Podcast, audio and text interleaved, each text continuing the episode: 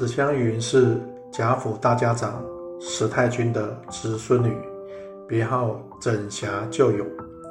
她是《红楼梦》前八十位中浓墨重彩、着力描写却没有完成的人物，因此多年来红学界对于史湘云的结局一直争论不休。有人说她后来沦落风尘，也有人主张她与贾宝玉两人相扶到。而其中真相究竟如何呢？以下请听败家女一一述说，娓娓道来。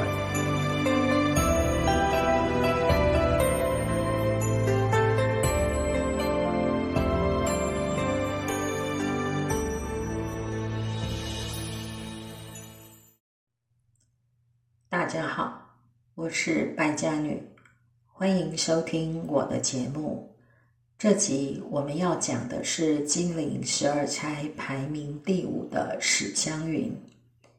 史湘云在《红楼梦》中是一个很特别的存在，她是四大家族史家的第三代，是《红楼梦》中唯一联系史侯家族正面描写的人物。周汝昌先生甚至认为，替《红楼梦》写批语的脂砚斋，就是史湘云的人物原型。史湘云的性格爽朗，内心强大洒脱，从不在乎别人怎么看、怎么说。第四十九回，众人在芦雪庵赏雪吃肉。他歌星淡山大嚼鹿肉的样子，着实令人印象深刻。在大观园里，恣意挥洒才华，纵情吃喝玩乐，喝醉了就直接躺在冰凉的石凳上，枕着包着芍药花瓣的手绢熟睡。落英缤纷，香梦沉酣。他娇憨妩媚的醉态，比黛玉葬花、宝钗扑蝶更加动人。原文说他生得丰腰圆背，鹤视狼形，标准的细腰长腿，穿着宝玉的男装在雪地里打滚，俊俏洒脱，更胜宝玉。众人看了，连笑说：“他打扮成小子的模样，比女孩装扮更俏丽。天真烂漫的史湘云，的确有真名士自风流的真性情。他在第五回的判词是：‘富贵又何为？襁褓之间父母为。展眼吊斜晖。’”湘江水势楚云飞，判词前画了几缕飞云，一湾逝水。史湘云的身世远比林黛玉凄惨。黛玉虽然母亲早死，但父亲是很疼爱她的。史湘云则虽然生在贾史王薛四大家族的侯门史家，但富贵又何为？出身富贵对他来说并没有什么用处。他在襁褓之间，父母为婴儿时期就父母双亡，从小寄养在叔叔家，婶婶对他很苛刻。三四岁时，史太君接他来贾府暂住，与贾宝玉在两小无猜的童年生活中。建立起青梅竹马的亲密关系，所以史湘云是比林黛玉先住进荣国府的人。她在贾母身边生活了很长一段时间。贾母的婢女珍珠，就是后来的袭人，还服侍过史湘云几年。史湘云会扎辫子，就是袭人教的。后来，史湘云又回到史家，根据各种侧面描写，他寄人篱下的生活过得十分拮据。大观园诗会时，他连做一次小小的东道都很为难。信赖宝钗大方提供家里的螃蟹，才化解了湘云的尴尬。虽然贵为侯门千金。身边却连个使唤的人都没有，史太君因此从贾府送了一个丫鬟翠缕给他。探春也说过：“湘云人生不自由，事事不得做主，处处要看人脸色的话。”第三十二回，袭人请湘云帮着做宝玉的鞋子，宝钗知道了。责备袭人说他不懂得体谅人情。平时湘云在家做针线活，都要做到三更半夜。若是替别人做一些，家里的人就不高兴。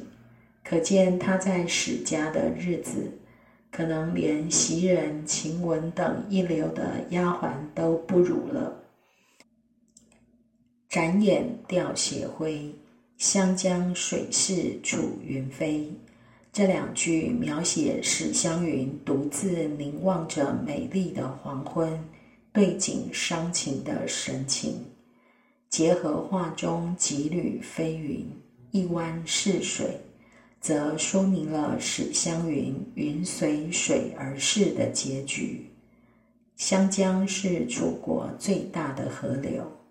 屈原在《九歌》中将湘水之神湘君与湘夫人打造成一对向来情深、奈何缘浅的爱侣，写湘夫人久盼湘君不来的思念哀怨之情，也写湘君对湘夫人的缠绵爱慕之意，因此。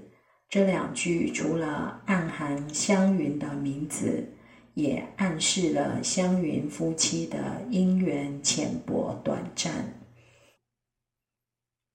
第五回《红楼梦》先曲《乐中悲》唱道：“襁褓中，父母叹双亡，纵居那绮罗丛，谁知娇养，幸生来。”英雄阔大宽宏量，从未将儿女私情略萦心上。好一似霁月光风耀玉堂。这段说他幼年时父母双亡，所以即使出身豪门也不被疼爱。不过还好，他有霁月光风的开阔胸襟。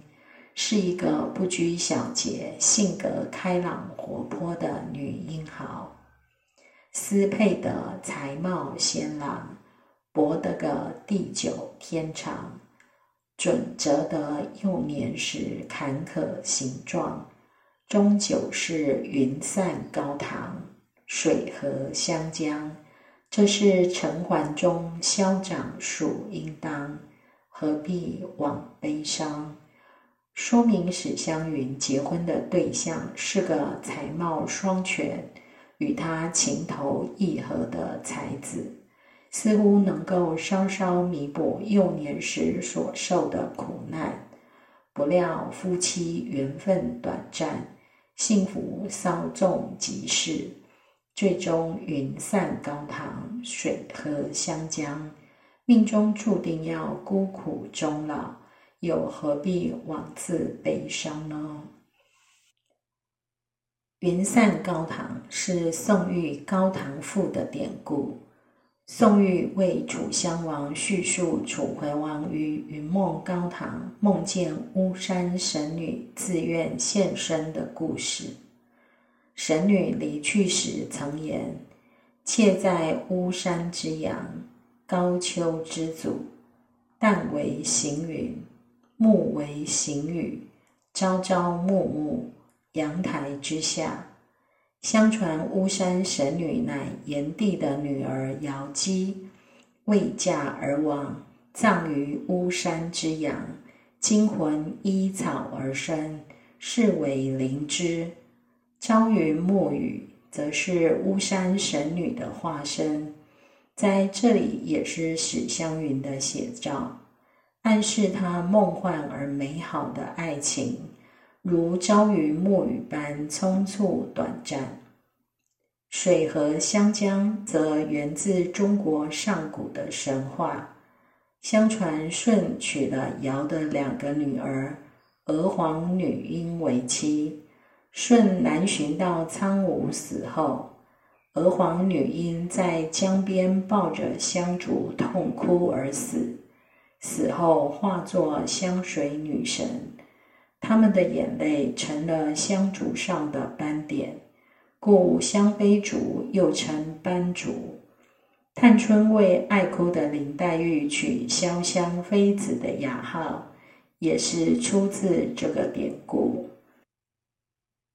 第三十二回原文说，袭人斟了茶来与史湘云吃，一面笑道：“大姑娘，听见前些时候你大喜了。”史湘云红了脸。吃茶不答，袭人道：“这会子又害臊了。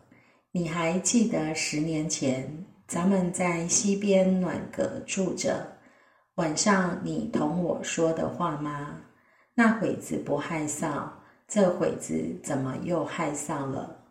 史湘云笑道：“你还说呢？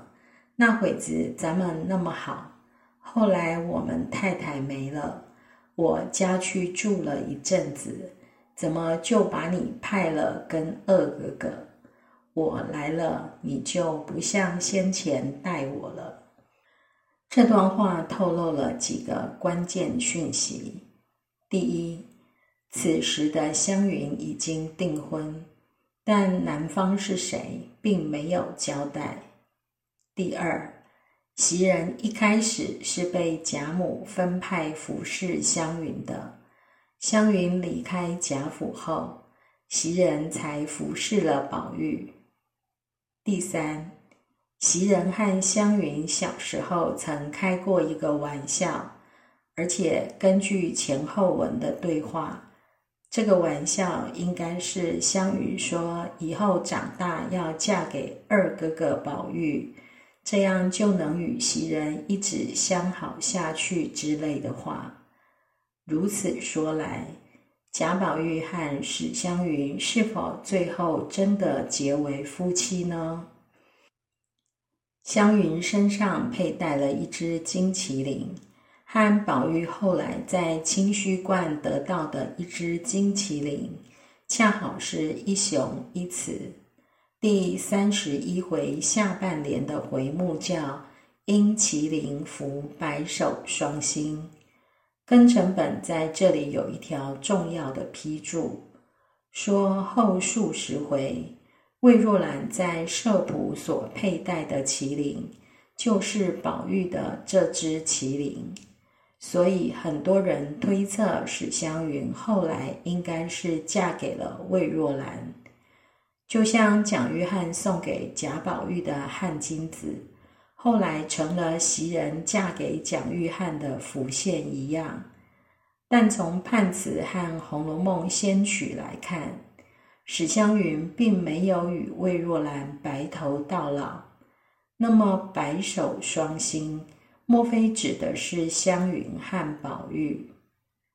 根据鬼友本《石头记》的说法。魏若兰和史湘云两人婚后确实有一段幸福的婚姻生活，但不久魏家被抄，魏若兰被流放到边疆，史湘云及时逃出，沦落风尘，从此夫妇天各一方。年复一年，魏若兰终无涉还的希望。愁苦不堪的史湘云熬成了一位白发苍苍的老太婆，在街头行乞时，和当时也沦为乞丐的贾宝玉意外相逢，同是天涯沦落人，二人见面抱头痛哭，从此相濡以沫，患难相守。宋玉另有一篇《神女赋》，说楚襄王听完楚怀王和巫山神女的露水姻缘后，对神女的美貌多情亦心动不已。当晚，他竟也梦到了巫山神女，便仿效怀王要求神女现身。无奈襄王有梦，神女无心。楚襄王的求爱遭到神女的拒绝，襄王因此惆怅流泪到天明。神女赋是高唐赋故事的后续，两赋号称姐妹作，所以我推测晚年贾宝玉有可能对史湘云示爱，但遭到史湘云的拒绝。落花有意，流水无情。虽然白首双星相扶相守，但并无男女之情。不久，史湘云因病无钱医治而死去，贾宝玉把他埋葬在湘江边上，应验了“湘江水逝楚云飞”的谶语。至于魏若兰其人，在前八十回中并无正传，都只是侧出或通过脂砚斋的批注交代。他第一次出场是在第十四回秦可卿出殡的录记名单上。原文说：“余者景襄侯公子韩琦，神武将军公子冯子英。”魏若兰等诸王孙公子不可枚数。从身份上来看，他与史湘云是匹配的。之后还出现过两次，均是以批语形式说明魏若兰社谱相关的文字已经遗失等等。我猜想。应该是描写贾宝玉在笔舍中将金麒麟输给魏若兰的情节。高二版的《红楼梦》在一百零六回提到，姑爷长得好，为人又平和，文采也好，寥寥几字，草草呼应了仙曲中斯配得才貌仙郎一语。第一百零九回，又侧面交代湘云之夫病重。到了一百一十八回，就说湘云夫君已死，他立志守寡了。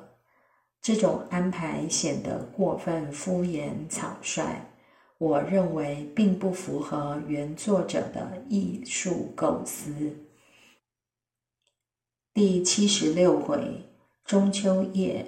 林黛玉和史湘云在凹晶溪馆连诗二十二韵，最后一联是“寒塘渡鹤影，冷月葬花魂”。史湘云作上句“寒塘渡鹤影”，林黛玉对下句“冷月葬花魂”。如果说，冷月葬花魂是林黛玉一生悲剧命运的影射，那么寒塘渡鹤影应该就是史湘云命运的隐喻才对。此句意境取自杜甫的诗“蝉声及古寺，鸟影渡寒塘”，以及苏轼后《赤壁赋》中。是有孤鹤横江东来的句子，寒塘是孤独冷寒的环境，渡是经历，而鹤影就是史湘云的影射。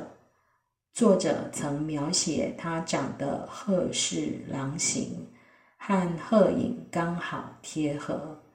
寒塘渡鹤影，就是隐喻史湘云将独自经历凄苦的岁月。史湘云的诗才是可以和林黛玉并驾齐驱的。第三十八回，史湘云和薛宝钗在藕香榭设下了螃蟹宴，邀请贾府众人过来赏花赋诗。十二首菊花诗中，史湘云作了三首，与诗魁林黛玉的数目相同，暗示她的诗才绝不亚于林黛玉。第一首对菊，别浦移来贵比金，一丛浅淡一丛深，萧疏篱畔磕头坐。清冷香中抱膝吟，朔去更无君傲世。看来唯有我知音。秋光荏苒休辜负，相对缘宜惜寸阴。意思是，这从别处移来的秋菊，堪比黄金珍贵，重重叠叠，有深有浅。我安闲自在的抱膝坐在萧疏的篱笆旁边，菊花清冷的香气萦绕在我们的浅唱低吟中。我欣赏你无人可比的孤高傲世，看来唯有我才是懂你的知音。秋光荏苒，请珍惜我们相识相聚的每一寸光阴。史湘云寄居在荣国府，就像从别处移来的秋菊。这首诗描写的是暂住在大观园时的美好时光。第二首《共菊》，弹琴浊酒喜堪愁，积案亭亭点缀幽。隔座香分三径路，抛书人对。一枝秋，双清纸帐来新梦。浦冷斜阳忆旧游，傲世也因同气味。春风桃李未烟流。意思是将菊花供在平案上，室内被点缀得更加清幽雅致。弹琴喝酒有你相伴。隔着座位，仍闻得到你沾染庭院露珠的香气，忍不住抛开书本，凝视瓶中的一支黄菊，在霜冷清秋的梦中，仿佛见到菊圃清冷的斜阳中，往日同游的美好。我也和你一样孤高傲世。所以，并不羡慕桃李春风般的荣华富贵。这首诗描写有爱人相伴的甜蜜，是史湘云幸福婚姻的回忆。第三首《菊影》：秋光叠叠复重重，浅度偷移三径中。窗隔疏灯描远近。离筛破月锁玲珑，寒芳柳照魂应住，双映传神梦也空。珍重暗香休踏碎，凭谁醉眼任朦胧？意思是秋天阳光下，菊花的影子重重叠叠，从庭院中浅度偷移到室内。夜晚隔着窗纸，篱笆透过月光锁住远近菊花玲珑的身影。冷冽的芳香应该是花魂驻足的照影。霜地上传神的花影，即使在梦中也依然虚幻空灵。小心不要踏碎了这暗尾的花香，在醉眼迷离中。我依然能认出他朦胧的身影。这首诗通过菊花若隐若现的影子，烘托出一种孤独寂寥的氛围。这和李清照的《醉花阴》“东篱把酒黄昏后，有暗香盈袖，莫道不销魂。